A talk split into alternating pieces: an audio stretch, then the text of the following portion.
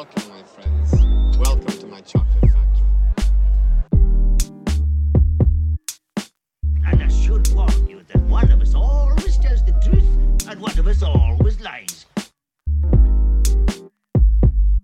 No running in the hallway. I'm sorry, Dave. I'm afraid I can't do that. Welcome to Fans Labyrinth, the podcast where we talk about your favorite indie flicks and genre cinnamon. Cinnamon? Cinnamon. Hell yeah. oh, I went into that so confidently. Um, It is a Monday at 8 p.m. and we are Yeah. crumbling. anyway, I'm your host, Lydia. I'm here with two other people. Two other people. Oh my god. We've been demoted. Uh, who are those people? Uh, who, who are you, other person? Uh, I'm Lydia. That's uh, that's Des, and then Joseph. I'm the third This is- person. Hooray. this is just what it's gonna be. This is it. Uh, if you can't already tell, the movie, the fun we done is uh, was a rough one. I promise. I I promise mean- I'm not drunk while recording this. Yeah, dead sober. Yeah. I was thinking of having a beer actually. Are you going to be the Thinking of apologist? having a beer while while recording tonight, but I That's a good idea, actually. no, I didn't do it. I drank last night, so I was like, eh.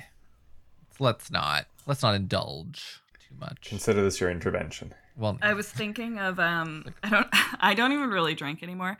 Um but I had these like really nice cocktails while I was in Vegas to the point where it made me think like I should get a little bar cart for my apartment and then just learn to make these like three cocktails that I tried while I was in Vegas for the week. Yeah. And then anytime somebody comes over, I can just be like, "Oh, uh, can I get you something to drink?" And then just make them like an unnecessarily fancy cocktail for like the you're, shitty you're at that point that of I your 30s. Yeah. Alcoholism, but fancy. I mean, I mean, but fashion. Yeah. Right. Yeah. I have a coct- uh, a literary cocktail book called Tequila Mockingbird. I oh, gave get that out of to you. Here. Did It you? was for me. Oh damn! I knew That it was, a your gift, but I didn't remember present who last it was year. from. You dick. It wasn't last year. I think it was at least two years ago. But Well, it was the same year as whenever you gave me that '80s uh, movies. yeah, uh, remember book, that now. and I th- I'm like pretty sure that was last year. maybe. I for some reason I actually do have something to contribute to this. Okay. I have a cocktail book. It is from the year. That's just Uh, in give his own world here. We're, we're we're arguing about like Christmas three years ago. Uh, He's like, the, the- "Look, this book is from year." nine it, it's from 1939. This cocktail book. Oh, Ooh, I bet Uh, it has like a recipe for a mean gimlet. The front and back cover are both made of wood. oh it's shit! made of wood. Whoa! Oh my god. Um, and the pages are like onion skin, like a Bible, and it's got like really like old timey. Uh, you in the podcast can't see this, but I'll maybe show a picture of it later. it's Oh got like yeah, really it old looks like drawings in Jetsons it. That's so cartoons. cool. Yeah, and and and it's like it's tons. Like it's not just like five really good ones. It's like each page has like ten cocktails, and it's just like um, here's an example. Uh, this one's called five fifteen. One pony of uh, curacao, one a pony, of French vermouth, one pony fresh fresh cream. I'm guessing it's an ounce, but uh, I don't think it Ew, prefaces fresh that. Fresh cream. I, listen, I'm not. I didn't buy it for its contents. I bought it because it's all. It's literally like it's from 1939 and it's made of wood. That's amazing. Oh, and super a pony. weird. A pony is a fluid ounce. That's it. Actually, does have like a legend at the Ah. front. Well, that's good. Yeah, I think I'm I'm boring for a Canadian in that my favorite cocktail is definitely a Caesar, and then it's like there's a bunch of others, but I order Caesars all the time. I just had a For those Caesar like you- last week. For those of you that are Americans, a Caesar is basically Mary. a Bloody Mary, but made with clamato juice. Uh, clam tomato. Yeah, you got to get that in Canada. Yeah, I You mean, gotta Um, get that sick clam essence for I it to haven't- be a real yeah. Caesar. yeah, I haven't had a Bloody Mary, but I'm like, I'm certain it tastes very similar. Like I, I always thought it was so special that Canadians had Caesars. I'm like, it is a really like, like has a lot of different ingredients. So I'm like, ooh, we have our own special little concoction. It's like, no, it's basically just one ingredient different than. Hey, to be fair though, like that's kind of what people say about like Caesar salads, right? Is like it's not real if it doesn't have like anchovy guts in it or whatever. Right. So I don't know. Maybe the clams do make it. I, I don't know. I'm I usually just get a rye and ginger anywhere I go Mm. because no one can fuck that up. Oh, you'd be surprised. Do you guys remember bars? oh my god. What? Yeah. You remember socializing? no. I just vividly hallucinate that you guys are in the room with me while I talk at my laptop. Yeah. Yeah. I mean, Yeah, that's fair. I feel I have been to bars recently, so I'm like, oh, you know. That's scandalous. I mean, What's the bar scene even look like nowadays? Like, is it? Is it? you have to be um, vac- double vaccinated and everything. I just mean like like who who turns out, right? Regulars. So that worries me. drunks? Yeah. I mean, I wasn't gonna So- say it. So again, Joseph, this is supposed to function as your intervention. Uh, no, but I, I was I went to one with my friend after. Well, I mean, well, I, might- I might as well jump into it since this is the story. But my Hit me. favorite thing I've watched recently is the French dis not dispute. Oh my god, I don't know why I keep wanting to say- Dispatch. Dispatch, French Dispatch, um, which has a trillion amazing actors, directed by Wes Anderson. And I Wes Anderson's His back and forth. Like I like some of the movies. White Vision. Okay, okay. I like some of his movies. I like Royal Tenenbaums. I liked the hotel uh, uh, Grand Budapest. Grand Budapest Hotel. But other ones, I don't know, Moonrise Kingdom and um I never watched Isle of Dogs. But yeah, a few of his others didn't do it for me, but I always knew that I loved his style. And this is already like clearly my favorite one. Like it is his style but with like a French sentimentality or like a French disposition and it's a series of short stories which are short stories within a newspaper, basically the Paris Review or the New Yorker. I love it. The vignettes are so well done, work so well for his style. Uh, it has every actor under the sun. Tilda Swinton plays a reporter talking about her following the arts and social arts and society, right? And so she she finds out about this great painter who's a serial murderer who then goes to jail and in jail paints a masterpiece and then becomes ultra famous for it even though he's still like a psychopath and there's something about the irony to that until the Swinton is like swooning over this man it's um Benicio del Toro who actually plays the thing and he's Oh, he's, he's so immaculate as a as this Yeah. psychopathic artist Why does this just feel like Velvet Buzzsaw? Mm. Giving me the same. this this part yeah this part is a similar to velvet Buzzsaw much better though. And the the paintings actually look great that they do in it like they're very abstract and whatnot but you can tell like wes anderson has a reverence for these sort of french stories or these sort of like overly high culture stuff but he's also making fun of them and showing how over the top and absurd uh, these things are in the movie. And there's something about the balance of it that for me personally i do like those things I really like it. I feel like I'm in on the joke with him, but he's also very reverent to them and showing off French culture in a cool way. Oh, I was just going to say that's a really interesting way to, way to frame it. I feel like between the three of us, we've probably watched basically every major Wes Anderson. Yeah. And I feel like I've I've never been able to put into words that idea that he's oftentimes like he's telling absurd stories, but it's oftentimes like he's telling a joke and he's trying to get you kind of inside of it. I don't know. Just so much of what he does and the jokes that he make feel like this like very specific brand of privileged whiteness. That, It like, absolutely is. As much as he's mocking like super privileged whiteness, these jokes are so niche that you like can't even get in on them unless you're just a super privileged white person. And then it's like sitting there reading New Yorker cartoons and thinking you're smarter than everybody else because you get it. And it's like, fuck off, man. I don't know. So much of his shit feels like style without legitimate substance.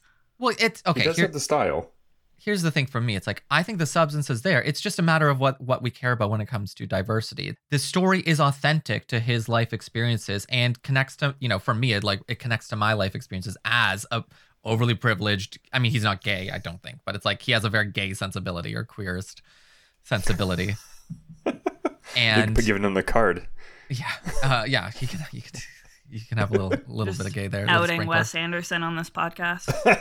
but yeah and you know it's upper middle class like loneliness stuff and you know it's that's just what the experience is. You know i love uh, dave foster wallace which has a very similar feeling but even like more pretentious things but anyways yeah, i mean you two will be like yeah this is absolutely your ones. The timothy chalamet story in it the second one is is a french school rebellion where his i think his student name is like zafridi and he runs like a student society and they're like he's writing his manifesto and he's like we're rebelling God. against the police and whatnot. so Oh, they have a barricade against the police, and then they're playing a chess game over megaphone with the police, like telling their moves to each other. Uh, things, and I'm just like, I am in love. But the real twist of it is Frances McDormand, who is immaculate in it, is the reporter, and it's her illicit relationship with Timothy Chalamet's character. He's like, you're, you know, this amazing reporter, and I'm, you know, the student rebellion. They're like, are you going to write the story? And there's just an amazing, funny line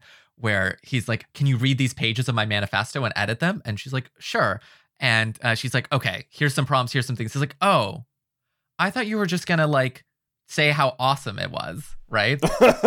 and she just goes back into bed with him, and she's like, no. And he's like, I love how ruthless you are.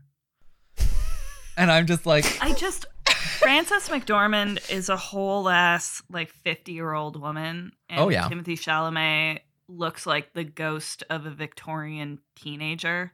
yeah. And I mean, he's supposed to be playing a high schooler here. So that's vaguely upsetting.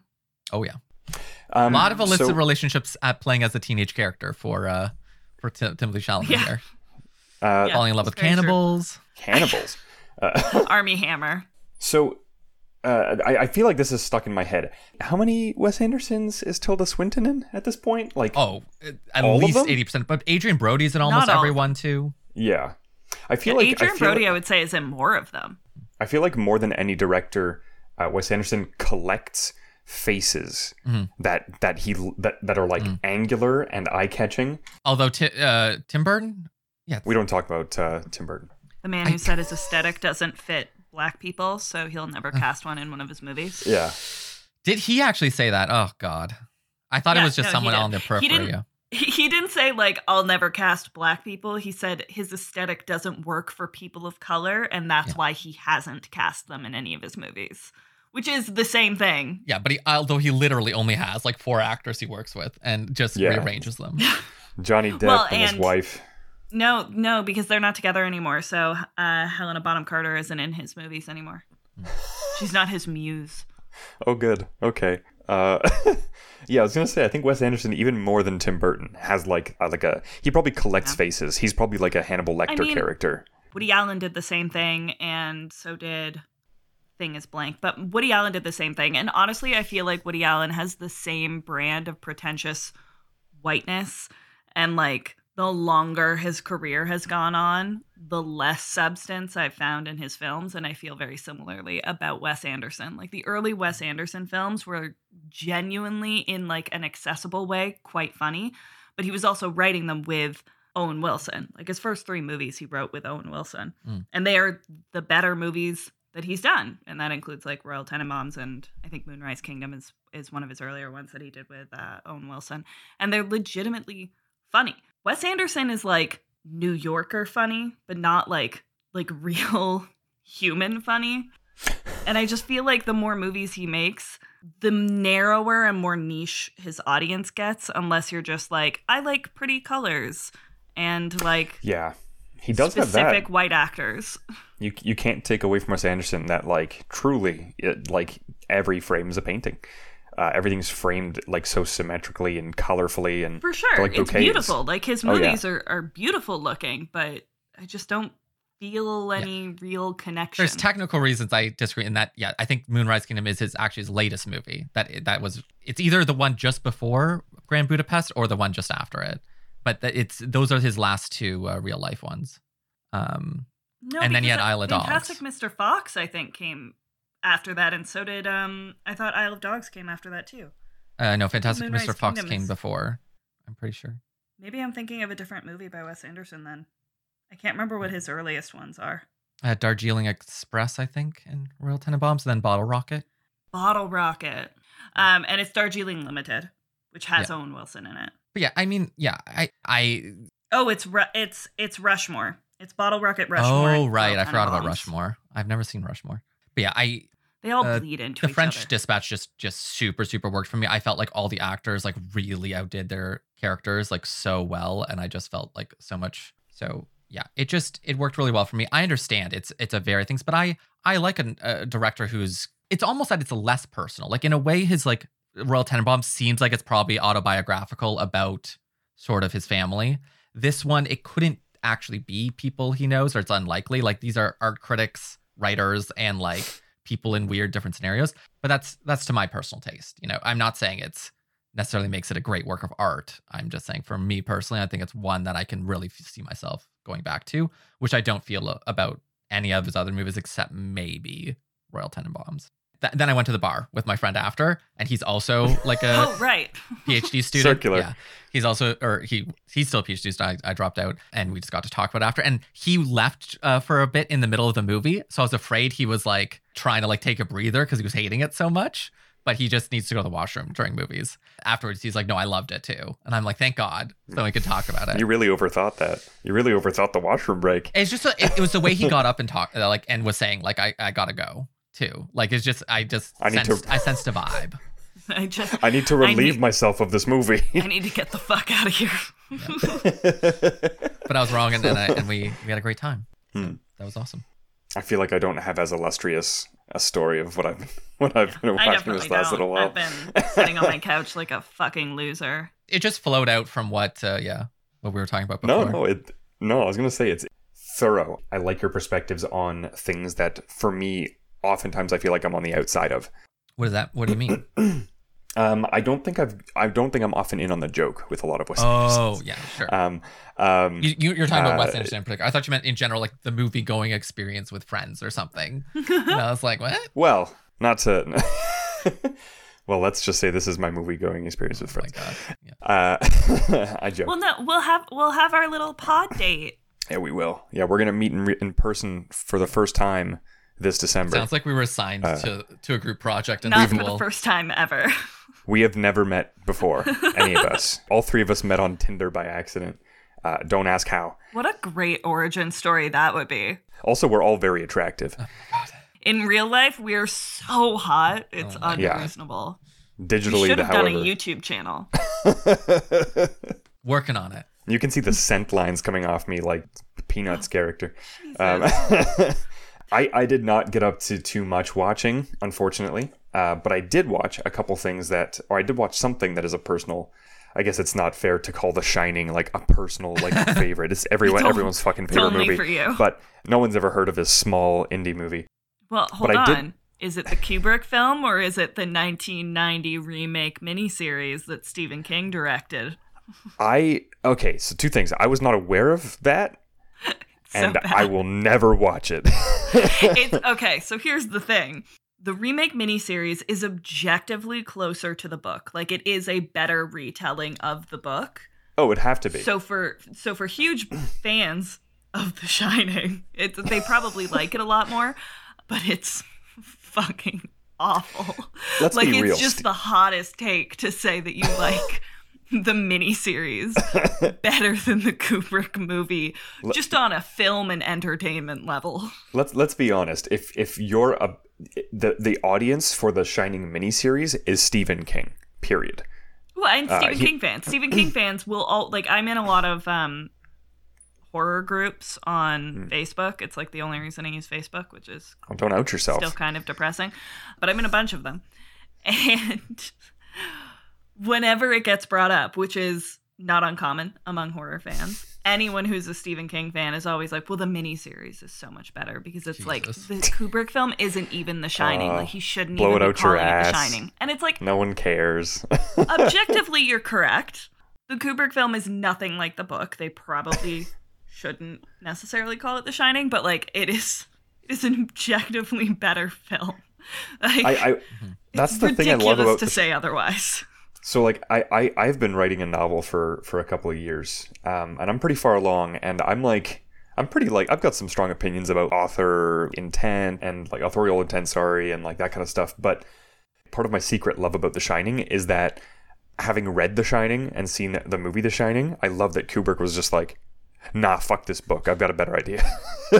Well, he's just ripped the name. the There's a couple um there's a couple concepts that tr- that transfer between Oh, the yeah. two, but like for the most part, he's just like, eh, nah, I got a creepy hotel, I've got Jack Nicholson, we'll just make it work, and he did. i only really have like two legitimate criticisms about kubrick's shining because i do think it is a really like it's a very good film It'd be oh, hot take there. bizarre for me to say it's not. Um, so Jack Nicholson, in The Shining. His performance was great, but my issue is he starts off like fucking psychotic. So there's Oh, just he like nowhere to go. Whereas in the book, the character is like a man who used to be an abusive alcoholic who is recovering from his alcoholism and trying to reconnect with his family and be better and then he slowly devolves back into his like insane abusive alcoholism so it's like there's kind of an arc that's interesting. It's clearly a stephen king author self-insert because he was a raging alcoholic when he wrote this book but No. it's an interesting like you have like a dip right? You have an up and a down so that there's somewhere to go. When he just starts off absolutely batshit right in the beginning it's like okay this is two and a half hours of just pure oh, unadulterated rage insanity and that's a little much and then Shelley Duvall's Wendy, I mean, Kubrick annihilated that character. He turned her into like the whiniest, weakest little girl version of the character in the book who was kind of a badass. Like she was He, a he pretty intense He totally lady. infantilized her. Yeah, he totally infantilized her. And well, not to mention, of course, that Shelley Duvall, right? Yeah. Uh, is- Well, yeah, Kubrick- absolutely tortured on terribly. scene. There's Yeah. been so much has been revealed since then, and you should look it up. It was bad. Oh, no, but I've seen it, Kubrick yeah. has was so bad to so many actors. It's it's absolutely insane, and it goes back to the conversation we've had many times. So probably shouldn't reiterate here, but it's about like directors and how terrible they are to their cast and crew and whatnot. Like, how should that play into our feelings towards the actual art? Because obviously Kubrick has made lots of good. Yeah, Kubrick definitely took influence from Hitchcock on how to treat your actors like absolute fucking dog shit. Yeah, I think I think for me, my bottom line is that uh, he's dead now. I get to laugh at him post mortem, and all the people who he mistreated get to get to be like, haha, I outlived you. But the point I was trying to make was that uh, The Shining really cool. Um, Jack Nicholson starts off at hundred, and he continues all the way to two hundred He's on given- the crazy scale. He's given an almost Nicholson There was Yeah. kind of performance, like just fucking There's no leash. unhinged. There's no leash. I feel like I feel like his his his hotel room for the shooting was literally just a cocaine mountain, and everyone else had like a shitty trailer. And every day they're just like, uh, Jack Nicholson, your cocaine delivery's here, and they dumped another cement truck worth of cocaine there. But like, no one needs to say anything about The Shining, right? Everyone's seen that thing a million times. Uh, the first, the, the thing that I watched that um, to to follow up on that was Doctor Sleep, which is supposed to be Ah, l- Mike like a spiritual successor pre uh, sequel. Sorry. Well, it is. Um, it is actually a legitimate sequel. There's a Doctor Sleep Yeah, yeah. book that came out like 20 years after The Shining was written by Stephen King. Yeah, yeah. Uh, it was past the point where I was reading him anymore, but um, just be, I, I, not for any reason other than I found a new series of books I wanted to get into. But I, I missed Doctor Sleep when it came out. I was pretty averse to like seeing sequels of things because I was like, "Is this a cash grab?" It was. It was a palatable movie. It was pretty good. Yeah, I mean, you good. can you can tell, and I think I've said this on the podcast before, but you can tell that Flanagan has like a deep love for Stephen King. Yeah, yeah. He's Um, very and much you can see it in everything he does. Yeah, everything he does it Yeah. has like big Stephen King, uh, Stephen King like weird East Coast influence. But Doctor Sleep, I think, was good. It was certainly the better of the modern King adaptations. Um, I liked it Yeah. even more than the uh, It movies, which I really didn't like much at all, if I'm honest. Yeah. I was actually really surprised how much I liked it. Like some of the special effects were pretty pretty terrible. Um and like there's a big shootout in the middle of the movie that felt like it was injected in from a different type of movie. Uh, I really like that they they put like a like a child star as like the powerhouse. Like they got this young actress to be like the the the one who's got the biggest shine. Uh, Ewan McGregor plays like a pretty good second to her, even though his American accent's really fuzzy.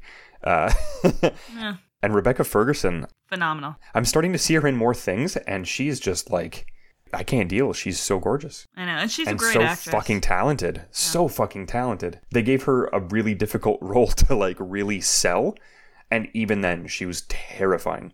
yeah. The hat didn't do her any favors. um, No, it didn't. For selling the horror, but no, Well, it was really they're- cool. They're trying to do the like Romani traveling people kind of vibe, which Oh yeah, it's not great in today's day and age. Doesn't play awesome, Yeah. yeah. but so the costuming is like not helping and the fact that the majority of their trailers have like a weird Barnum and Bailey circus kind of vibe to them instead of just like actual traveling people's homes. Mm. Yeah, there's a there's a, almost a circusy vibe, and it's like it's too kitschy to be proper Romani, and it's too Yeah. American to be anything but circus. yeah, it's it very much feels like the Romani as a as a costume you buy in Spirit Halloween a little bit. Yeah, yeah. But that's that's Everyone's very got much like neckerchiefs. the and vibe in dreads. it's it's the vibe in the book. I mean, look, I I have loved Stephen King books for years and years and years. Mm-hmm. I still read them, but like you can't pretend that there aren't hugely problematic elements to his books, especially his earlier books or like his mid sort of mid in his career books because there's a lot of cultural appropriation. There's a lot of like slurs, vague homophobia, a lot of fat Well, it's shaming. not so vague. So it's like, you know, Yeah, he's he's definitely like a product of his times, and like he doesn't smell like a shit person. He just smells like an old guy who is like yeah, I mean, very slowly like, letting go of things. now. Yeah, you know but Yeah. his i mean if you if you read this stuff that like his stuff that's come out recently it's better written than the stuff he was putting out like 10 years ago and it's significantly less problematic like it does seem like as he's gotten older he's sort of like educated himself or something and maybe that's due to his sons who are both also authors i don't know but he's he sort of understood the changing of the times and has and has yeah. grown with that but there there's a very significant period of his career that like if you're just getting into Stephen King for the first time you're going to find a lot of really fucked up problematic shit um Well, that was the that was the thing about him. I remember, I remember a lot of his earlier stuff, and I always remember it being like so clearly American. Like growing up in Canada, like reading it, I remember it being like these are very American fears. These are very American thoughts. Like th- there's so much talk of the other, but not in the way of like you know overt racism, but always just like his writing was always influenced by the the tropes of the times he grew up in, um, and the, the the you know the beliefs, the verbiage, and now it's. I think I read a, a Stephen King like not even, I think 2019, and yeah, like it's so clear that he's just lived more. well and outside of his bubble right? Like he's he's Oh yeah, he still lives in like Maine and stuff, but like he's been more and more he's been outside of the East Coast and like around a lot of different people and his sons are both authors and they're writing for like modern audiences. So I do think he's educated himself and like come to greater understanding, but yeah, I mean, you go Mhm. back and read it now and it's it's rough to get through. That ending is tough and hugely weird. It is a weird thing that an Yes. adult man wrote. yeah. There's definitely some. You can pathologize him pretty well. He puts it out there. oh yeah, yeah. Well, I mean, every book is also an author self-insert. Like every fucking male character in those books is is just him at a different phase of his uh-huh. addiction. Like he's a raging alcoholic, or he's a massive narcissist, or he's just doing blow every fifteen fucking seconds. And now he's like sober and mostly like a functional member of society, and his writing is very different than the early stuff. yeah, no, absolutely. That, and unfortunately, that's the bulk of what I got around to watching. Mm-hmm. But Let me do one. yeah, please do. In fairness, I don't actually have anything good to talk about, but Oh my god. I I binged the entirety of the 100 That's right. on Oh, Netflix. Well, Jesus. I watched all of that, baby, yeah, we chatted about it a bit. and it was not good. It was not great. First of all, you can really feel that that whole thing was filmed in Canada. Mm. Like it's very distinctly obvious that it's BC. I, maybe it's not for non-Canadians, but it's like wild how much it feels like it's filmed in Canada. And there's a lot of Canadian actors in it. It starts off with like a fairly cool premise, but like many a sci-fi, it devolves into something that feels like a Christian message Mm. Oh, like so many a Ridley Scott film just devolves into Christianity, but space Christianity is the only way that the human race will survive. Um, and that's what the 100 does. Uh, I am Yeah. going to spoil that one because I don't think anybody cares. But basically, the ending is just the next step into human evolution turns out to be like a judgment day where they get tested by Lord this Almighty. ethereal alien race to Ah, determine this- whether they're worthy to My become God. Is this part of them. Dianetics? Is this Dianetics? Is this Scientology? No, it feels very much No, like just yes. a Christian thing. I mean, maybe, but it really does just feel Yeah. like a No, I Christian get it. message because they basically get raptured when they're determined to be worthy and they turn into these like glowing golden orbs that float up into the sky and they become like one with all of these other beings that have also passed the test and were deemed worthy. So it's literally just like Christianity. And then a few of them decide, I'm going to come back and hang out with the only one that didn't get raptured because we're buds. And they can never have children because the human race is now part of space heaven. And Wild. that's how the 100 ends. Man, space heaven is like my least favorite sci-fi trope. Nothing is less interesting. Right? Oh god. honestly, honestly, it's so bad. It gets like it's weird because this show is like it's like not great in the first season. It's pretty corny. Yep. Um, and then it gets like get, like passively good for a Yeah. CW show for like the middle I genuinely think season two is a really good season of television. it is. Because it's like it's like a decent show for the like Mhm. next couple of seasons, and, And then the- it's just yeah. rough. All the characters in season two aren't like tainted yet either. Like they all still kind of make sense. Their storylines from initial, season one is still corny, but Well, they like, haven't committed like seventy five genocides at that Yeah. point. or but it's not even just like the fact that what they do is actually atrocious, but it's also like their their characters are just erratic. Like they don't make any sense after a certain point. Like they're just making crazy decisions all the time. Yeah. and so yeah it's- season two really is the the highlight for me it's about halfway through season three where a lot of stuff with this ai stuff comes in where i just that b plot i mean it's the a plot kind of by the end of the season but it's like yeah it just felt off the rails already by that point and i also didn't want this to show this show starts off basically with like there was an apocalypse on earth. Everyone like what who was already in space stayed in space. And then they're like okay well the spaceship is not going to function anymore so we have to go back to earth.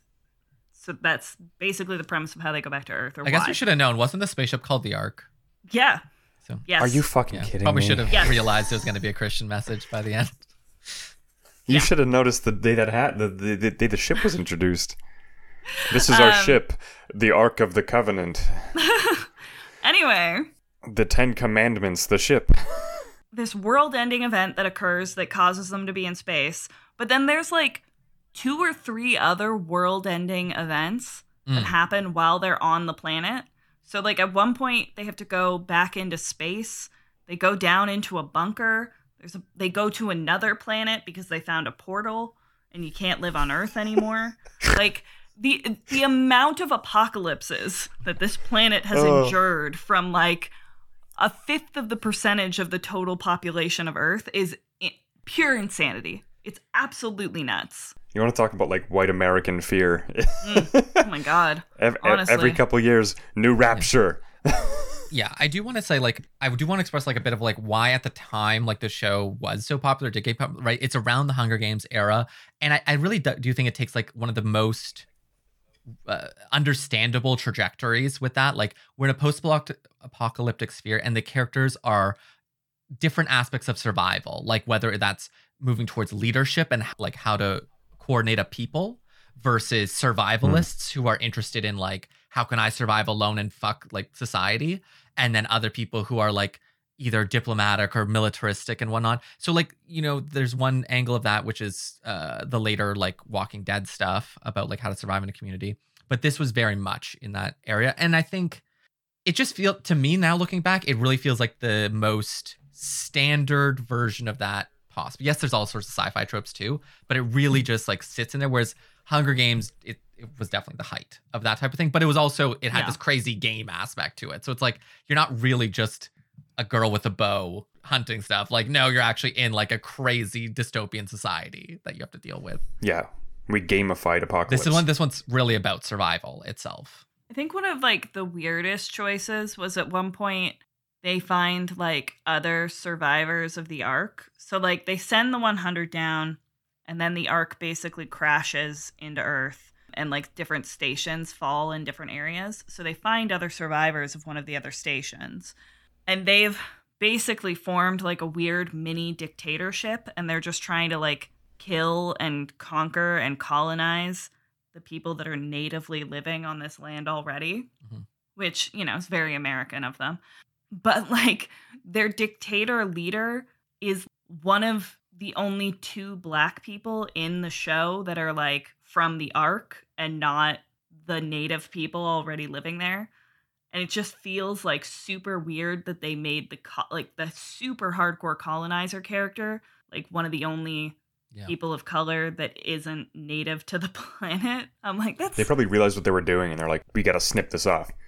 We gotta we gotta make this look less obvious." it's it, it was it just felt like the wrong choice it's like How the the whole idea of like heaven has an exclusivity kind of like club, an, an exclusive membership club, is kind of like a Jehovah's Witness thing, right?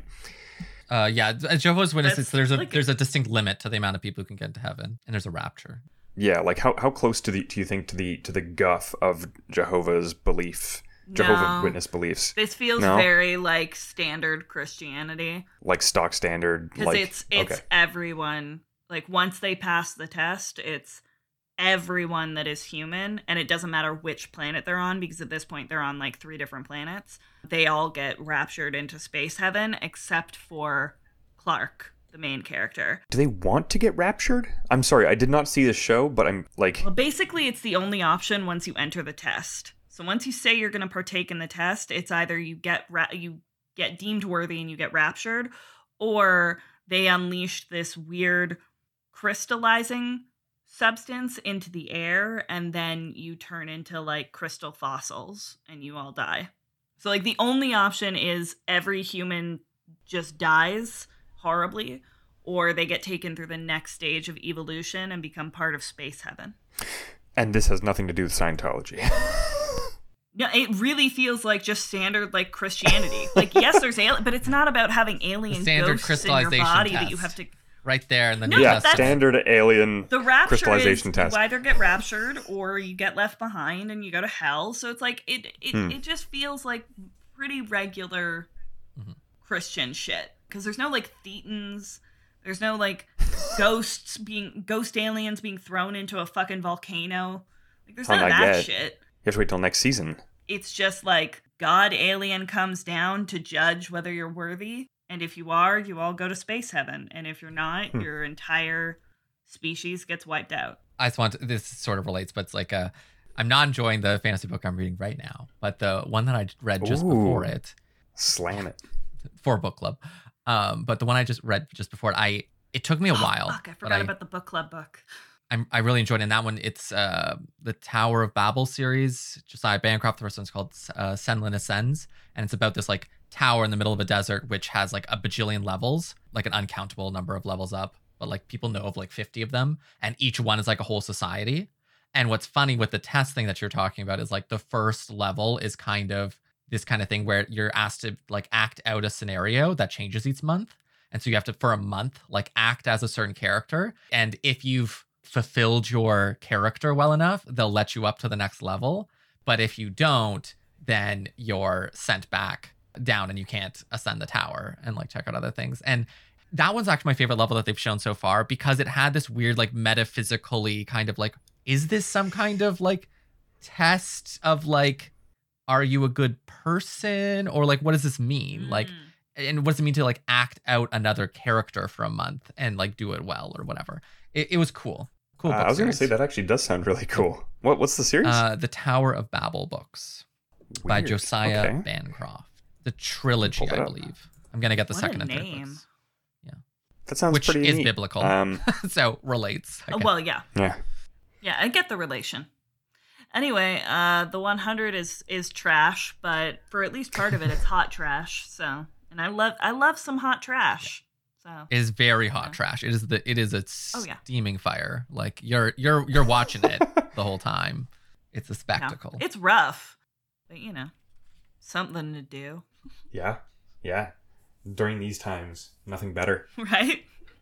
Yeah. something to do. I uh I actually had so much time on my hands this last little while that so I've, I'm running a D&D campaign that's been going on for quite some time now and uh, I spent like 2 to 4 hours last week.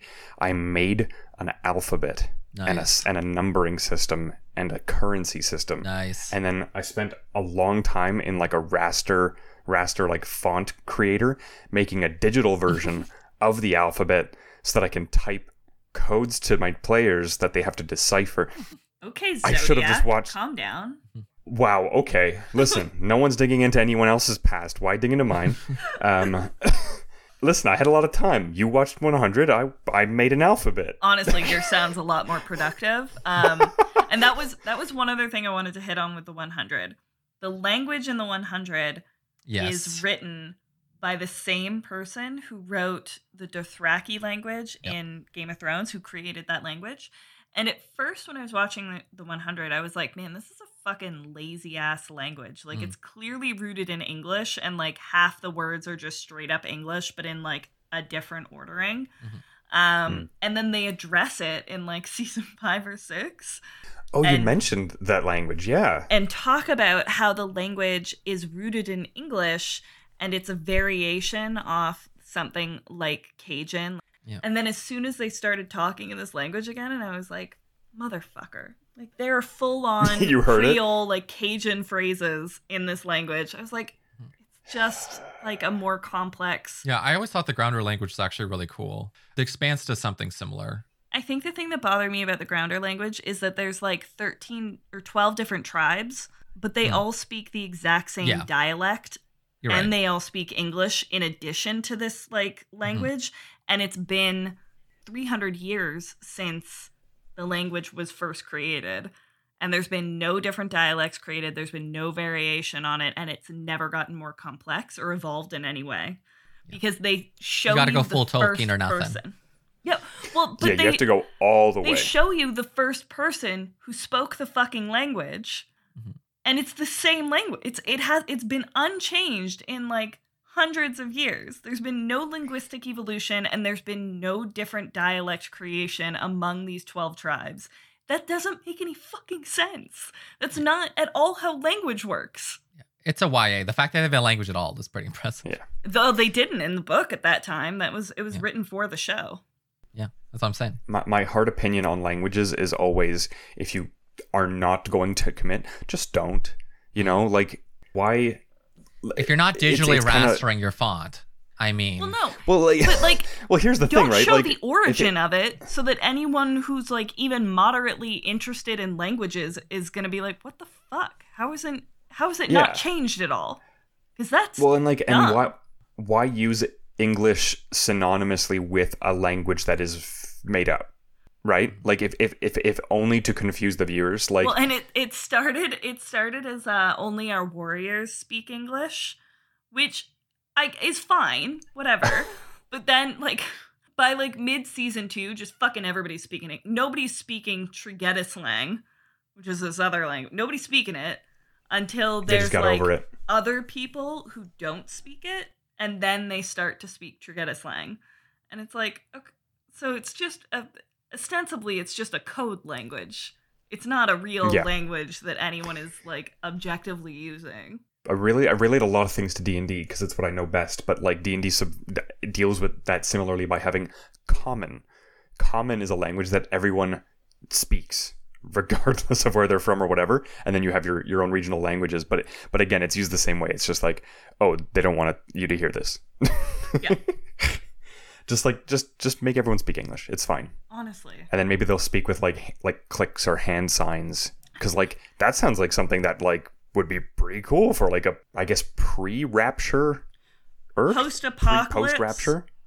Pre rapture. rapture. Okay, yeah. Yeah. I don't know. Yeah, go primitive. Go like all the way down to like the fundamentals. So, have you watched anything else, Joseph? Now that we had the 15 minute rant on the 100? Yeah, I did. I did uh, watch a bunch of other stuff. I'm trying to think of like what.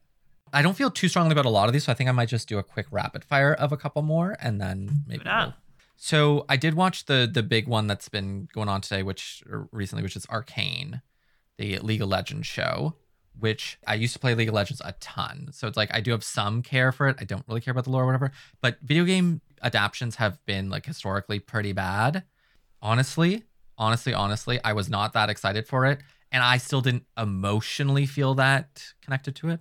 But I've got to admit, it is a phenomenally made show. It is such an interesting storyline, such good character depth, and the best Western animation style like I have ever seen. Like it is so beautiful, so unique. It really gives me that feeling when I when I love an anime for its animation, I almost never get that feeling for American animation. Like I just it's always childish or just, you know, uh not um you know, adult animation is often just made to be funny or like chunky like whatever.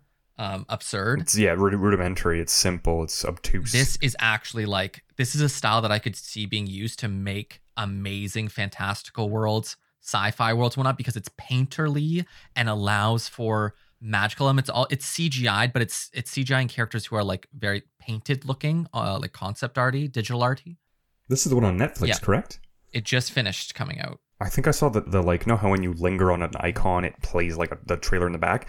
I saw that and it was phenomenally eye catching. Like I, uh, I don't want to, I don't want to put any money. Super well constructed. It's crazy, and the characters are emotion have emotional depth. I'm like, they did everything right. I just don't care about this type of storyline that much. Yeah. But yeah, I I I, I cannot fault them at all. Like ten out of ten show.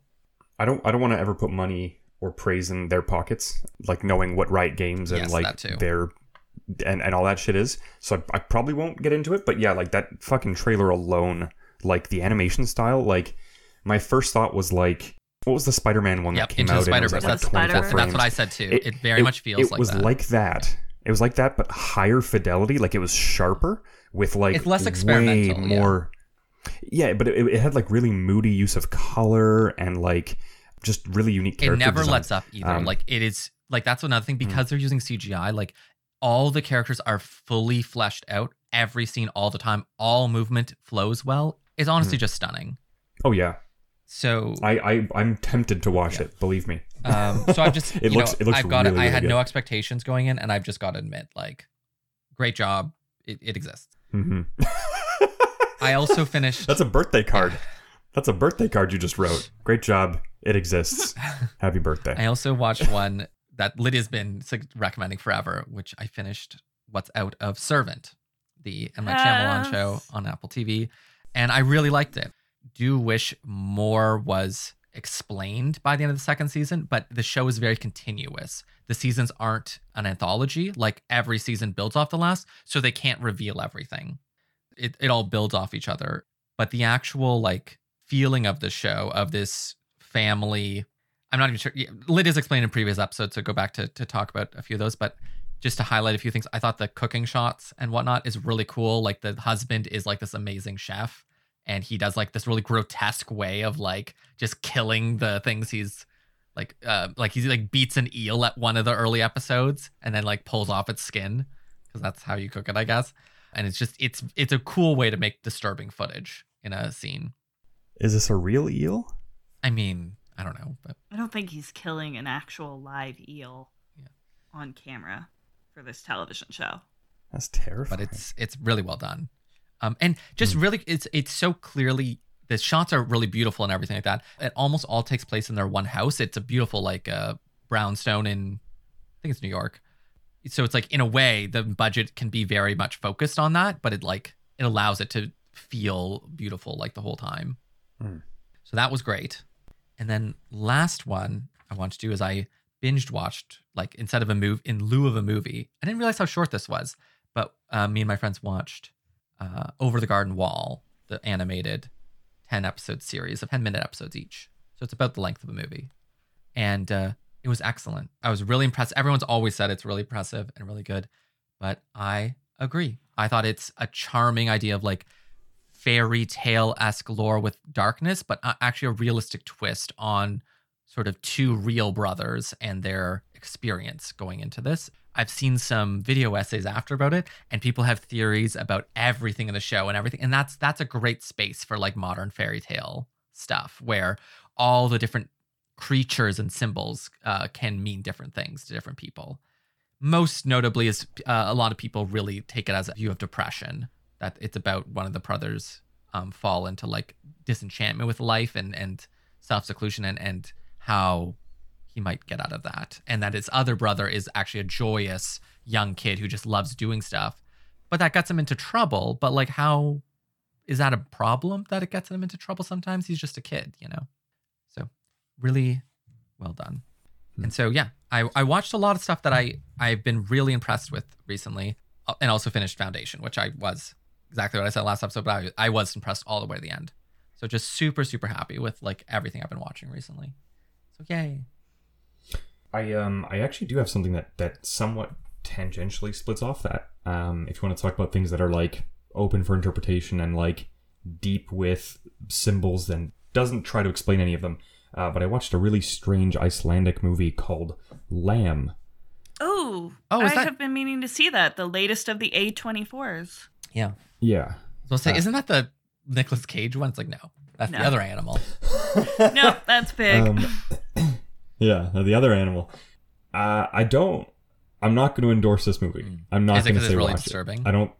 Uh, I heard it was the just really boring. It's ve- it's very disturbing. There's either very realistic or very real violence on animal. Not like violence, like they're not.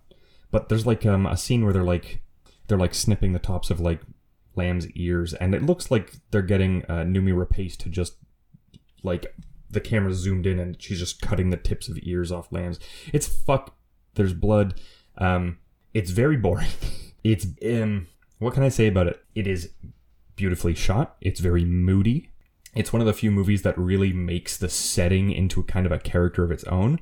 Uh, in that these like fjords, these these like huge like um, this valley that the family's farm is in, it really does isolate them both in like the space of most of the shots nice. um, which are ge- generally they're actually pretty close in they let the actors do a lot of the work but when they're not they're further out and you can see basically just this huge empty like treeless vista.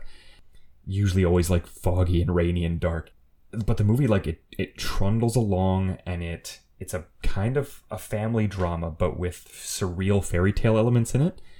And it, you start to get the feeling that it's moving towards a like a kind of a fairy tale like parable like an aesop's fables kind of climax where it's dissecting this family drama and like looking at its guts and instead it ends on the most uh non sequitur like personally it felt like super disrespectful like to the viewer. Like I, I watched this and i was like oh okay. I was like that's okay fine. It like it uh, i don't know it had a lot of promise. I feel like it was really you know it was warming me up to like these really heady concepts that i was not yet ready to to like unpack. I'd have to think about or you know like write down or something. And instead it like no we're just gonna shoot it in the head. Like we're just not we're just gonna put the movie down now. Uh i don't know. Like it's um i'm not even gonna say it's like an a24 in that way. Like it's not one of those. It it really is kind of uh almost too experimental for the company it stands amongst. Right. speculation and i'm sure there's going to be a lot of like really great like scholarly essays Right. about some of the imagery and the cultural relevance maybe to icelandic people but uh, i don't know. From an outsider perspective actually from someone who's spent a long time like I, i've read i've read the Prose Edda I've, I've learned to speak some icelandic like i like the culture. I hope to move there. Uh, even with my understanding it's some, it was esoteric and like unapproachable. I don't know. It didn't want to be solved is what it felt like but that kind of uh i don't know do you guys feel like that's a decent lead into the fun No, but I, I, I honestly made me intrigued about Lamb to some degree. I understand it's going to be super boring. Like I'm going in well aware of that, but I am intrigued of this idea of like what this non sequitur idea intrigues me in, in I- how I- how it's almost- failed. i actually can't say anything because if i say what the non sequitur is Yeah, no, for sure. it like uh, it's not that it'll spoil the movie it's that it'll make what you watch make less sense Yeah. from the start Yeah. maybe maybe you should watch it i don't know like if, if you really if you're like dead set on like a moody slow Well, I, I just I like mr. I like I like when I don't. I like when a review just tells me something where I'm like, hmm, I don't understand if I know what you mean by that type of movie or like what makes that type of movie Yeah. what it is. And you know, I I don't I won't necessarily enjoy it, but I I love a good mystery. I love a good like not not as in like a well constructed mystery. I mean a mystery as in like a movie that I don't understand yet or a piece of media I don't understand yet. That's just something I and I and this for. this fits that bill it really does like it's i don't want to speak too terribly of it because like it it's clear the person who directed it has chops i don't i don't really i think the other things he's done are almost strictly icelandic i don't think he's Yeah. done anything else that's been quite as big but Yeah. Yeah maybe you should watch it it's what i will say is you might want to avert your eyes once or twice Mm, yeah. there's there's i don't Well, even some- during the yeah, very- that's a sequitur to our movie. So I was like, I had to do Mhm. that a couple times for for this one. Just because of the bad acting alone. yeah, yeah. But yeah, uh, Ooh. Lyd, if you wanted to introduce the movie, rip it apart do it I mean, I don't because this was my pick and I'm honestly a little ashamed. But we did Spiral from the Book of Saw with Chris Rock, directed by a man who has pretty much exclusively directed Twisted Pictures films, such as saw such as Saw 2, because Leigh Whannell directed Saw 1 and starred in it and wrote it. But this man, Darren Lynn Bousman, directed Saw 2. But he also did Repo the Genetic Opera, fair enough. Tales of Halloween. He did one of the segments on that. Abattoir, like just a bunch of shit horror movies. just a bunch of like, like this one disappointing features. Uh, but Spiral from the Book of Saw stars Chris Rock, Samuel L. Jackson in a shamefully bit part, Mhm. and Max Minghella in a role that I am sure he thought would make people take him at least somewhat seriously, and it was incredibly ineffective. Yeah, that's for that goes for all of them. The man Chris looks Rock like is- a seven foot tall, 14 year old boy. Mm-hmm. shots are fired. So Max Minghella looks like. I do want to say so. It's like, yeah, I ended off the movie saying this. It's like I do think the movie has like a fine normal saw structure. There are a bunch of puzzles. There are twists to be solved. You have to figure out like who the evil apprentice is. It's all this How normal. long did it take us? Yeah, saw saw tropes minutes. but uh, but with a t- with okay so its big twist is there's like a, pol- a different political message now than in the previous saw movies uh, which was basically completely ineffectually conveyed in terms of like emotional impact but you definitely got the message with the the amount Yeah. of pigs that they show in the movie Yeah. but yeah uh It was laughably aggressive. yeah, that's the, it's a movie with a message with a theme follows the right coherent tropes but that's what i think is most disappointing about it is that like it does not actually expand on the franchise or like do anything interesting and certainly not from an artistic perspective like it is just an artistically abysmal feeling movie and i think You that's where it really fails something like absolutely crazy because it's a Saw film. It had to be submitted, like resubmitted to the MPAA 11 times in order to achieve an R rating uh, because it kept going over. It kept being like NC 17. Oh So they had to cut a bunch of shit to like make it work. And yet, I watched this and like there's for sure some gross stuff in it. Like 100% it's a Saw film. It's really but like gross. it is truly the tamest of all in the franchise. So like either this thing was wildly revolting and they cut it down in a way that made it like painfully tame for a Saw film or rating restrictions have gotten way tighter. I don't know, but it's Yeah. insane to me that this was something grosser. This sounds like a case of like the paranormal activity thing where it's like a bunch of people died watching this in theaters. It's that ba- it's that brutal. It's like I feel like that's probably just like studio execs being like no one's going to buy Chris Rock in a serious Saw reboot detective movie. We need something. Well, just tell them that it was too gory. I'm honestly losing just losing my fucking mind thinking about the fact that this was pitched and partially written by Chris Rock in an effort to like redefine his career. Like he thought this was going to be the vehicle for him to take on more serious roles. Oh my I god. Think, um, I think the hard part about talking about this movie is that you can't talk about it like it's art. You, you- there's nothing to dissect. There's nothing to think about. Of course, it's a Saw movie, but I mean, like, you also we're can't used like to. you can't talk about it like it's like ironically bad because it's not No, even a it's- good ironic watch like we're not at a level of bad like the room it's just like This, this is boring uh, level of mediocrity. Exactly. It's I forget what the name of it, but like the mediocrity curve, where things that are actually like five out of ten are actually like the hardest to deal with because there's nothing to latch onto and say what's bad about this movie. It's just that it's so paint by numbers. All the kills are so tame by comparison to other Saw movies or stuff that you've seen. So it's like it doesn't feel like it's moving in any direction like that. But it's neither like making the content more serious. Chris Rock is way too jokey and hard to take seriously throughout the whole movie. Same with Samuel L. Jackson. Yeah. But other characters are acting very, very seriously. So it's like you can't take it as like satire either. Like there's enough competent acting that it doesn't move towards that like the the room level or anything like that. It never becomes Campy fun. badness. Yeah, it never becomes fun that they're It's- acting badly or poorly. this movie it sits in my mind it sits firmly in the category of like youtube fan film Right. of saw. Yeah. like I've seen some of these, yeah, like like YouTube films and it does have that vibe. yeah and like that's the thing is like it, it is like very very clearly super low budget. There's like two sets. Like the budget clearly went to getting sam jackson to show up in two scenes.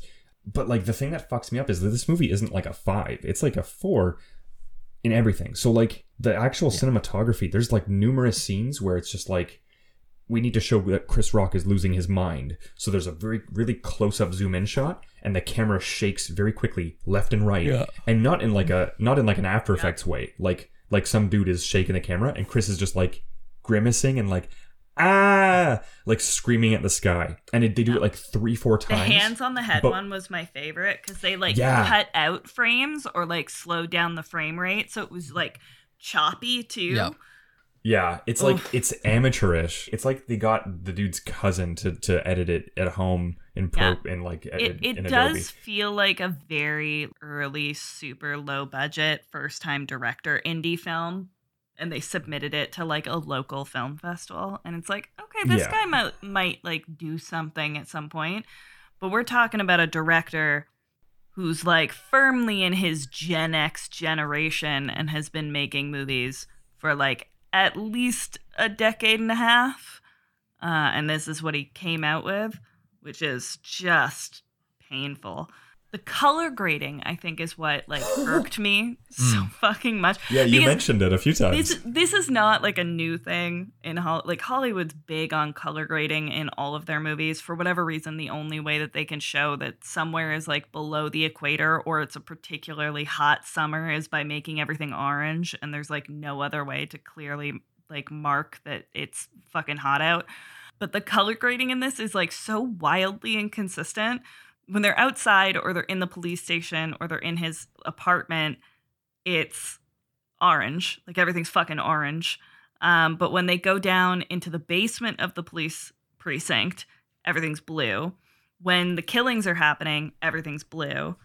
Uh, like when chris rock is losing his mind things turn green. It's like it's, you're clearly not saying anything specific with this color grading. You're not actually like cre- like curating a message around this energy and this coloring and the imagery you're just like doing things that you've seen in other movies but they don't make sense here I think I think we're having a hard time dissecting this because we want to like we we're using our our thinking brains. you know what I mean? Like like I, I I watched this and the whole time I was like, if I was the kind of person to go see like the new Saw in a theater, like I don't know, uh, one through ten or something, even this would probably feel insulting because like there's so like okay the plot. Chris Rock is a hard-boiled detective. oh yeah Uh, they re- we never described the plot yeah, so, yeah. So the plot is Chris Rock is a hard-boiled detective. That's your first strike. Sure. Every every ten minutes or so, someone reminds him that he got his big break by outing a corrupt cop. They show that flashback at least four times. That that corrupt cop only shows up in two scenes. there's otherwise. a lot of flashback filler that's like Yeah. very unnecessary Yeah, like it, it struggles to tell a very basic plot that the other I don't know thirty Saw movies have managed to do successfully, and like Okay, I'm just gonna No. jump. I I disagree. with- I actually think the plot it is make purpose that they had the twist at the end. Everything was laid out. All the lines and all the flashbacks were relevant to what the actual plot was. It's just for it's just boring and obvious, like what everything was. But that's that's the thing though, right? Like it is it a success if you could guess the ending at the start? It's structurally very coherent. I just mean like like for for reference, listeners, we we guessed the killer in the first fifteen minutes, and that's not like hyperbole. yeah, but as I, I soon as we yeah. met the character, we were like we were like that's the guy. yeah, and it, and it made sense. But I mean, like, you know, if you're if you're looking for that in a movie, you can't usually can guess the kill- killer in movies. Like, I just mean like there wasn't much much meat. Yeah, other but we than that, weren't right? looking for it. That's Why the was- yeah, problem. we weren't like yeah, like the meat of the story was like you know you come to Saw for the kills, you come to it for like the message, and this one was like well, right out the you don't It's come. like that's not true. You don't come Well, to no, Saw no. for the fucking message. Like, don't you don't come to learn about this- the power of friendship. Absolutely not. It's Um, about the like, power of friendship. You come nine times out of ten. Look, just that's right. The plot's like fairly coherent. It it's paint by numbers. It hits all its marks. It just does it in like the least imaginative way yes, exactly. it possibly can. And part of that is inserting as many flashbacks as one 90 minute film can possibly hold. It's insane that this thing is 90 minutes and there's like five or six fucking flashback scenes. oh, more, more, more. It's it's wild. So that's like a real problem for it. It moves really quickly, but th- this is a plot that you really could have banged out in 60 minutes and they filled the rest in with flashbacks and like that's a that's a problem. But are people going to Saw movies for the narrative? No. I I think we can say like pretty pretty clearly people are not going to see a Saw movie for the fucking narrative structure and like the message behind it. They're going to the Saw movie for like really cool kills and like maybe the mystery. But this also does that part really poorly. The kills It are did both, I think. wickedly yeah. tame in comparison. They very clearly did they also not look like use yeah, the janky same CGI. Yeah, exactly. It doesn't. Yeah. They, they just don't Yeah. feel good. Yeah, the see the special effects team for like the majority of the Saw movies are a special effects team out of uh, Toronto, Canada, and they're phenomenally talented. They also did the practical effects for uh, the Hannibal television show. So like all of the like super stylized sculpturesque dead bodies in Hannibal were done by this same team. They're wickedly talented. They're amazing. They very clearly did not use this special effects team and like used No. really cheap CGI and like just kind of bottom of the barrel shit with it and it's and it shows. It the super first kill shows. especially. You you see the guy's tongue in the trap and it and it looks like a like a pastry. Yeah. You see it in the box when it gets delivered to Chris Yeah. Rock and I look I he opened that and I was like, "What the fuck is that? It's just that? a muffin. Yeah. I'm like, it looked like a piece of pastrami with like shitty fake blood on it. It was so bizarrely bad. And like the acting is just hammy for the mo- It's either really dull or like really hammed up, but like not in an entertaining way. Chris Rock is just not good. I think one of the things too is that the cinematography. It's like now I think like we we're talking about like how it looks kind of YouTubey, and it's like it's not the cinematography is not interesting in any way. Like it's very like TV show that has to put out five episodes a week kind of stuff where it's like you're in a police precinct. Okay, we're gonna have cameras that just pan across desks, get to a detective. There's stuff on the desk. You know, cut shot to the you know the other the person they're talking to. Like it's all very basic. Where it's like I don't remember exactly how saws go, but it's like they often had these very like strange angles, hype. Like there is color grading here, but like in Saw it felt much more purposeful. Like there'd be this weird like darkening like t- tunnel like effect often, and like the flashbacks would have this really crazy uh blur effect and stuff. hmm It felt much more atmospheric and and I think they do actually the same as Lydia was saying, like the where where he um The frame rate does thing. the going insane part. There is something like that in the earlier ones, but it would have this like like Yeah. slow motion s- like white blur, but they It's didn't do when, that here. Um, the Amanda chick has the cage on her head that's gonna rip her jaw open. They do it when she's trying to get it off. So it's a scene that's already amped up with like incredible tension, and you're already like super uncomfortable seeing this like mechanical torture device attached to her teeth and her face. So when they Yeah. do it, it's effective. Whereas Yeah. this is just like Chris Rock looking vaguely constipated with his hands on his head, and it's clearly like th- there's tons of hidden homages back to the earlier films throughout this, and it's just like a badly done nod back to like an earlier film that was much better and still not that great. Well, I think that's the other thing about like I, I guess what I'm keep harping on is like I don't think it's successful in any of the things that a Saw fan would need. So like Yep. The contraptions are oftentimes so. There's three, and they're no wait. Four. Four. There, there are four, and they're all but, but they're all done very, very quickly. They're off screen, probably in less than five minutes. They're all so Rube Goldberg esque that it's not obvious what they're going to do to the person, and they're not very creative. The first one is like there's a man hanging by his tongue, and he needs to jump off the chair and rip his tongue out, and it's like Well, I think the whole A the whole thing too about the Saw movies is like in many of these cases, the way these traps function, there's a way for you to get out at least moderately unscathed. Whereas Mhm. these contraptions, it's like the only way to get out is by ripping your tongue out of your mouth or by paralyzing yourself or yeah, like taking a shard of glass to your lungs. Like there isn't really a method in which you could escape this without serious long-term permanent injury. I you also- would probably die getting out in all of them. Yeah. Well, especially yes, Like- it's, a couple of them were especially like you're cl- like there's clearly no no survival. There's no method. victory. Yeah. But yeah, one of my things I've always thought was so far interested. Like, why do they kill every like if you're gonna have the premise that some people can get out, it's like you've got to let out more than one character. And I in the entire Mhm. franchise, I think maybe two people ever got out of traps. And it's like, you know, I don't know. Yeah, and like, most I of them feel like- become like, the killer in the next movie. Yeah. Yeah. Like they get it. And so I it's th- just I like think- I, I just wish there was more of a sense of like maybe these people have a chance, or maybe there is like a real thing going on here. Yeah, and that that's kind of like what I where I keep getting stuck is like kills were unsatisfying, the twist was predictable. Like to say it succeeded in even telling the most boilerplate story, even that it failed. Do you guys have like a decent coherent idea of like the time scale of this? Because given the, the color grading and given the the the amount of flashbacks, this could have all taken place in an afternoon. There is no scale of time because Well, no, you see with- him in his apartment at night one time.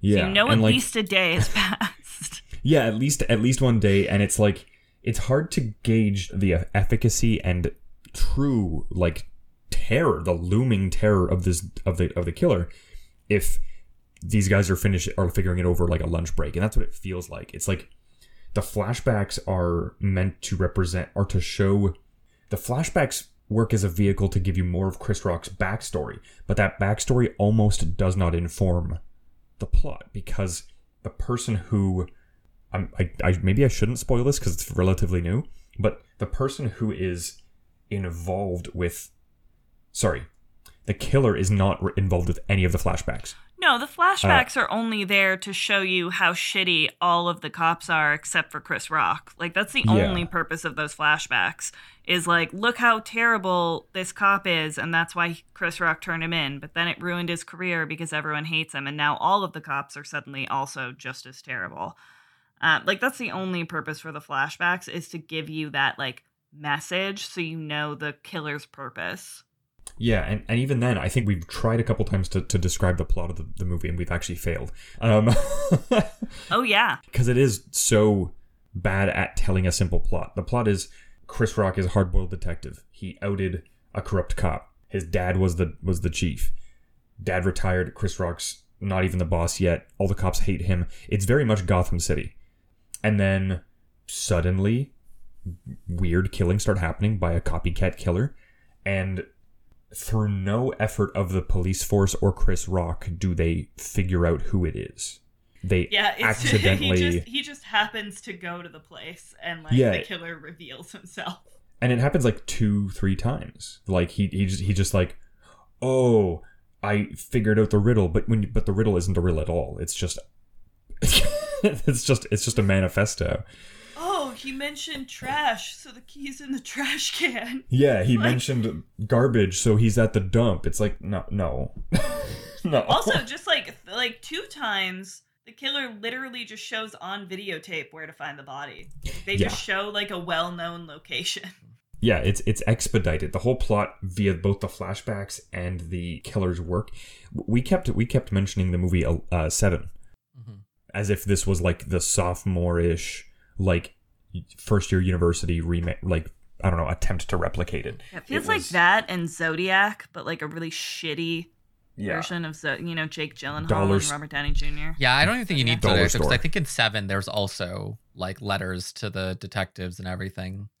Like I think you basically get all the There's there's not letters to the detectives. There's messages left in the crime scenes. right, right. After they've Um, after they've died. Yeah, after they've died. So when the police get there to investigate, there are messages left for the police, but they're like in the crime scene. They're not That's right. sending messages to like the police precinct. Yeah.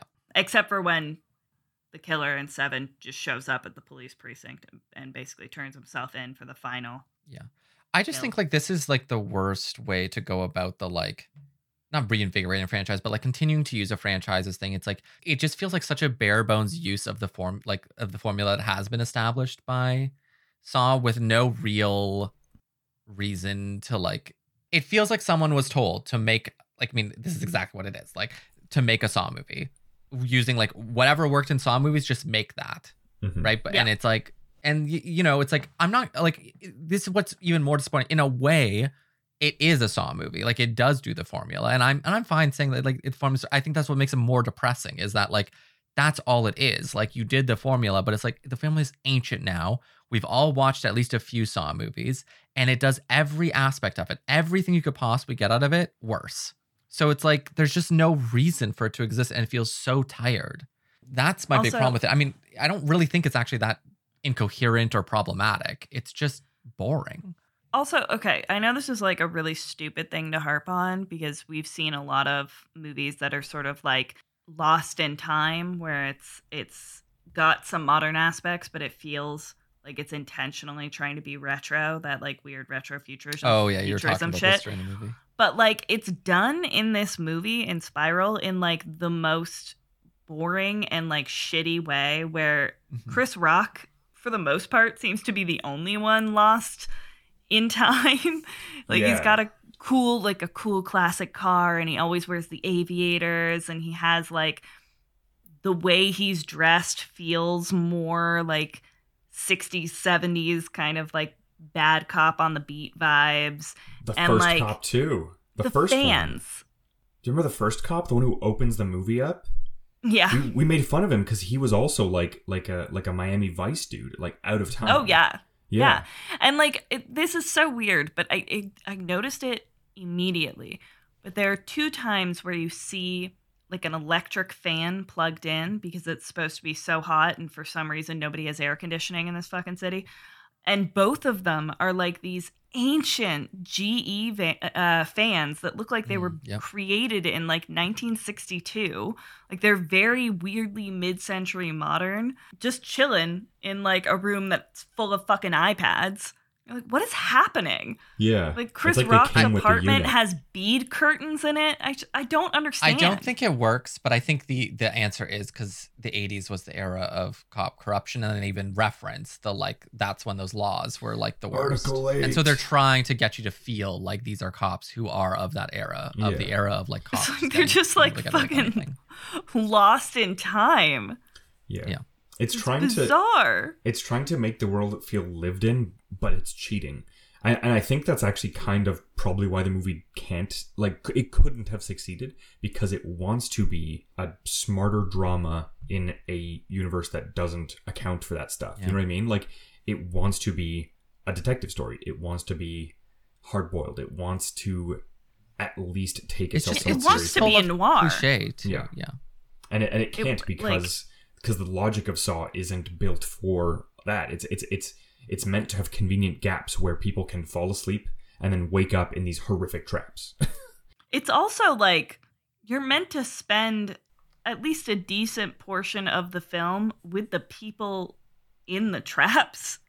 Like the the thing people like about the Saw movies is like the fucking riddle and like dealing with these victims potentially getting out um and like who the killer is and 90% of this film is just like with Chris Rock looking constipated and like yelling at corrupt cops. yeah, that's actually something I, I so I haven't watched a Saw since the first one. Oh, I don't care for the stuff. I I'm, I like it hits me in the stomach really hard. But uh, the thing I remember the most is that there is supposed to be a sense of like they might actually get out. Like what if what if they actually do like become animalistic and do the thing that makes them live, right? Like, because that's I remember the first movie being like, are your animal instincts going to win, or is the humanity going to win, right? Like, do you concede or do you do you, do you win, right? But like with each of the victims, they decide instantly. They decide in in less than a heartbeat what they're going to do. So like I think the um the gentleman who loses They his- don't have time. yeah the gentleman. They don't who have time loses, not uh, to. The dude who loses his fingers, as soon as he's told the rules of the game, he does the thing he needs to do to win. Like that's it. And even though he does it as soon as he can, like a carnival game with like the water guns, he, as soon as the buzzer goes, he hits the button. Even though he's he he does it the whole time through, he does not win. It's um Yeah. th- It's th- rigged for you to lose. Like they're supposed to die, Yeah, even if they do the thing that's supposed to get them out alive. like they're not That- supposed to learn that a lesson. one where with the fingers pissed me off though because there was enough slack on that rope for him to just stand up and get out of the tub. Like he'd still be trapped, but Yeah. uh, you, like at least you got time to like figure out a different option. There was very clearly ways out of that situation that did not involve the finger thing. Plus the things that were on his fingers, they I didn't couldn't look figure like out how they were attached. They, they looked like the, the, the finger traps, the, the toy you get as a kid. I know. Be- because and they weren't like made of spikes either or metal. They just looked like plastic fishnets. And he's I, like, I know. "Ah." I couldn't figure out how they were attached to his fingers. Like I, I didn't think- get how he couldn't take them I off. think they were attached in the same way that Chinese finger traps are attached. I think that was the idea. It's just really tight. That they as as the tension on the other side goes, there's tension on your finger, and it, and it holds your finger in that same way. Yeah, it was really it was really strange because I'm looking. At the But I mean, those it. finger traps aren't strong enough to like not pop No, off but these when are that amount of pressure. no, but these are made of put on it. metal. These are special ones. Oh, were they metal? Yeah. Oh, It was okay. metal cabling. They, just well, I saw metal cabling on the pull part, but on the actual finger trap, I, it looked like it was just like fucking yeah, I didn't netting. I didn't know it was metal. I thought it was just like like plastic webbing. Uh, Oh, it, it, looked, So it looked like metal to the me. whole time I was like, I was like, come on, dude, just go limp. Just like don't don't let it get you.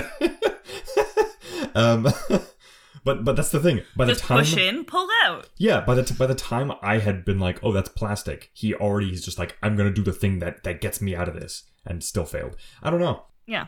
But that's the thing. Like, none of these traps seemed in any way designed that you could survive. You know what I mean? Like, I do want to note the very last one though. Not sorry, not the very last one, with Sam Jackson. The one before that with the glass trap. That one was like arguably. Okay, there's actually five. There's five. That that one was arguably the most phoned in. Literally, Chris Rock is on the floor with handcuffs and a bobby pin. Yeah. And he picks the lock in the handcuffs, and there's another dude in the room, and he's like, "How do I unlock this guy's lock?" Chris Rock woke up on the floor next to a bobby pin and a trash can, and the trash can has nothing in it but the key to unlock the man. That's it. That's the that's the trap. And when you unlock the man, he is unlocked, and he can leave except that his hands are still tied. But that's anomalous. That's not even part of the. Tra- it's so dumb. oh, yeah, I don't really get what the chain around the waist was for when, like, the chain around the waist did not connect to the chain on his hand. It didn't connect to anything. Yeah, it did. like, that I- one really pissed me off because I'm like, no, obviously this there was just nothing you could do. yeah. The whole time I yeah, was like, that's what that's what I mean. Like most of them, there's no way to win. Like even even the one with the hot wax, the only way that she could have survived is if the actual second it started, she slammed her neck down on that blade, and then and that died. she probably would have died from that anyway. Yeah, all the traps were so brutal that like even if you won, you'd bleed out in seconds. Yeah. You can't live without your with with your tongue ripped out. Like you can't just be like, "Oh, okay, I got to run to the hospital now." You're done, Yeah. homie. I'm gonna rip my own tongue out, get off of the subway tracks without touching the electrified track, and then walk my ass out of Up a ladder. subway tunnel. Up a ladder in a sewer. Yeah. And the the lady with the blade, right? It's like I got to behead myself to survive. Chill. okay. Yeah. And then I have to hope that somebody comes down to the cold case room in a reasonable amount of time Yeah. to Chris get me Rock to will a come- hospital because I Chris can't Rock get will out come of this give me bad CPR. Yeah, for me, it's like, yeah, This it's- movie Spiral cost twenty million dollars, which is wild to No me that it cost that much. Half of that was Samuel Jackson. And it it's wor- right. Yeah. its worldwide gross was forty million dollars. Told you, man. This shit makes money. It's That's nothing. Are It's- you fucking kidding me? they they doubled what That's they nothing. They doubled it up, right? Like it's enough. It's enough that they could justify doing a lower budget one next time and hope to get at least forty. And and to be that's fair, worldwide gross. Well, the domestic was only 23. There's a Like, pandemic. that's, not- a- that's bad. This movie fucking bombed, dude. it- I'm not gonna. I'm not saying it. I'm not saying it did great, but it's a pandemic, right? They at least they at least made their money back, and that's enough that they'll make another Saw. you know, they're not gonna stop. well, I mean, it's not like Twisted Pictures is really doing a lot these days. How dare you say that like about they're- Twisted Pictures? Their fucking options are pretty limited. Uh, yeah, I don't know. Ugh. Yeah, I'm not sure. I'm not sure how many, mo- like especially big budget movies, have been making their money back yet since the pandemic. Like I think most most studios are just like we have to release it at some They need to point. break And- even. But I do think we're hitting just the last couple months. I do think we're hitting a point where movies can can make money again. Yeah. Dune seems to be one of the few exceptions that like really busted the bank, but like as far as I know, Yeah, because Villeneuve's a bitch and wouldn't put it on stream or rental. fucking crybaby. He The only way to see it was to go to the fucking movie theater. jokes on him. I pirated that shit. I I wanted I want the next one and I'm still not going to pay for it cuz he's being a little baby about it. Uh, although I do want to see it in theater cuz it's, you know, big, but yeah, like like I, f- I feel like even the Marvel movies, right? Black Widow and Shang-Chi came out during this this shit and I feel like even they probably didn't like blow the roof off. Well, Black Widow made like pretty good money, uh, but most of it was through streaming. Mhm. Like most of it was through because it went direct to stream, which is why the whole lawsuit thing happened because Scarlett Johansson's contract specified that she got a certain percentage of the box office Yep. on the pretense that this movie wasn't going to go direct to stream. And then it went direct to stream, so she lost out on revenue. Whereas Shang-Chi had a theater only, like a cinematic only release for the first like three months. And I think it did like decently. It- Eternals, I think, is bombing though. oh, it'd have to. Eternals is not doing great. No. But I mean, th- you can chalk that up to like misogyny and vague racism. I feel like I feel like also no one cares about like the offshoot Marvel properties. Period. Like uh, it, racism aside, even Shang Chi people are probably like, "What is this? Like, where's Tony Stark? Well, Stark?" it's not offshoot though. Like it's it's gonna like he's gonna be one of the new Avengers probably. I, I just mean outside of the, the like big cycle, character. right? Because like the because like the major cycle ended, uh, and so this is like the wave two, I guess.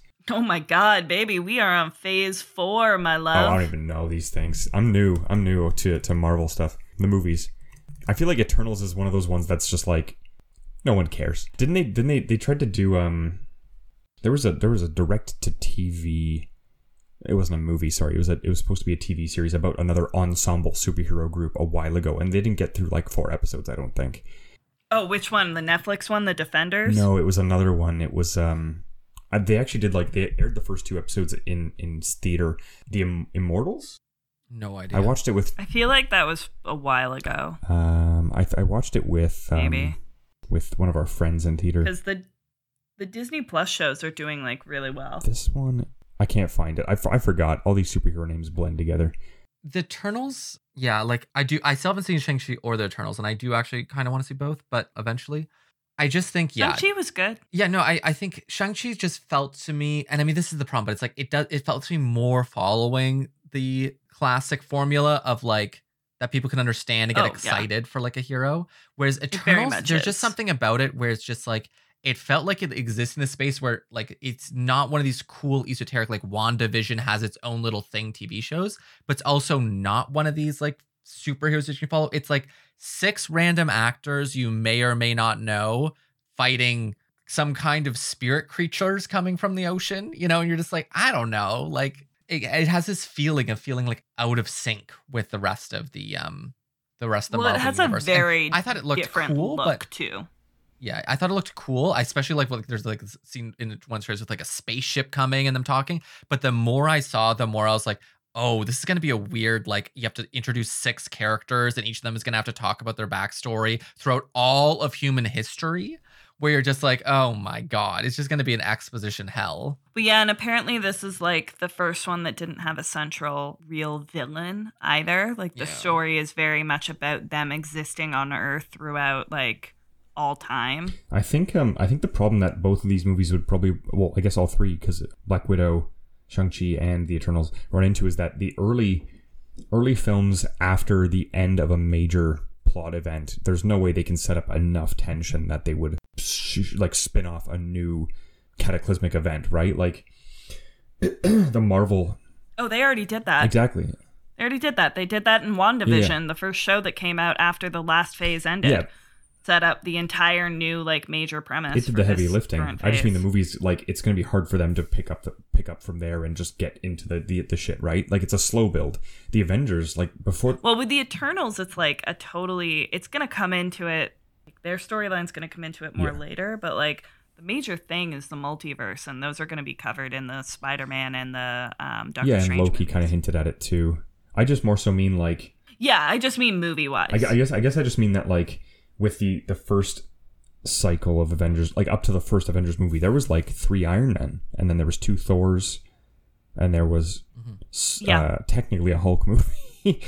the Hulk movie came before that. yeah, I think it's considered part of that that run, the one with Edward Edward Norton.